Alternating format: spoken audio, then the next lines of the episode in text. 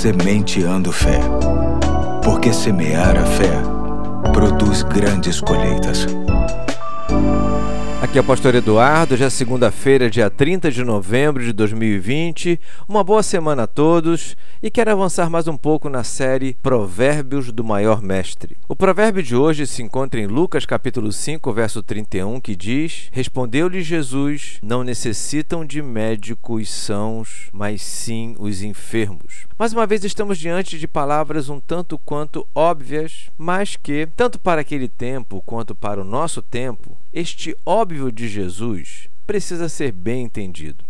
O momento atual da existência humana está sendo marcado por esta pandemia do novo coronavírus, um problema que tem desafiado cientistas e médicos de todo o mundo, especialmente para que a vacina seja fabricada.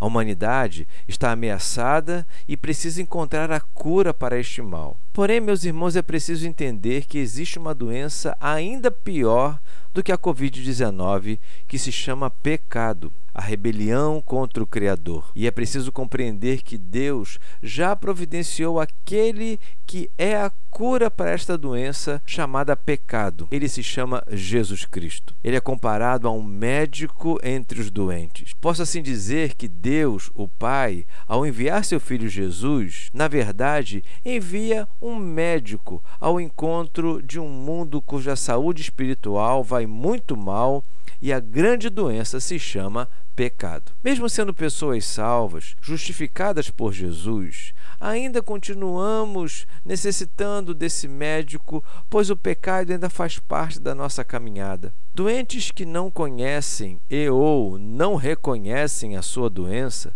não precisam consultar o médico e, assim sendo, não ficam curados nunca. É assim o nosso quadro. Estamos doentes por causa do pecado e só achamos tratamento para este mal em Jesus. Nas entrelinhas desse provérbio, podemos vislumbrar a misericórdia de Deus por todos nós. Os doentes citados no provérbio não são dignos da cura e muito menos do médico. São rebeldes e fazem por onde estarem cada vez mais doentes. Mas pelo seu infinito amor, o Senhor nos providencia a restauração da nossa saúde espiritual através de Jesus Cristo. Para tanto, repudie qualquer ideia de que você não precisa de médico neste sentido. Não se deixe enganar por essa armadilha. Sabemos bem que o pecado é cheiroso, gostoso e apetitoso. Se não fosse assim, ninguém pecaria. Mas, mesmo sendo tão atraente, é uma doença e precisa de um tratamento. Desejo que você seja tratado sempre. Fico por aqui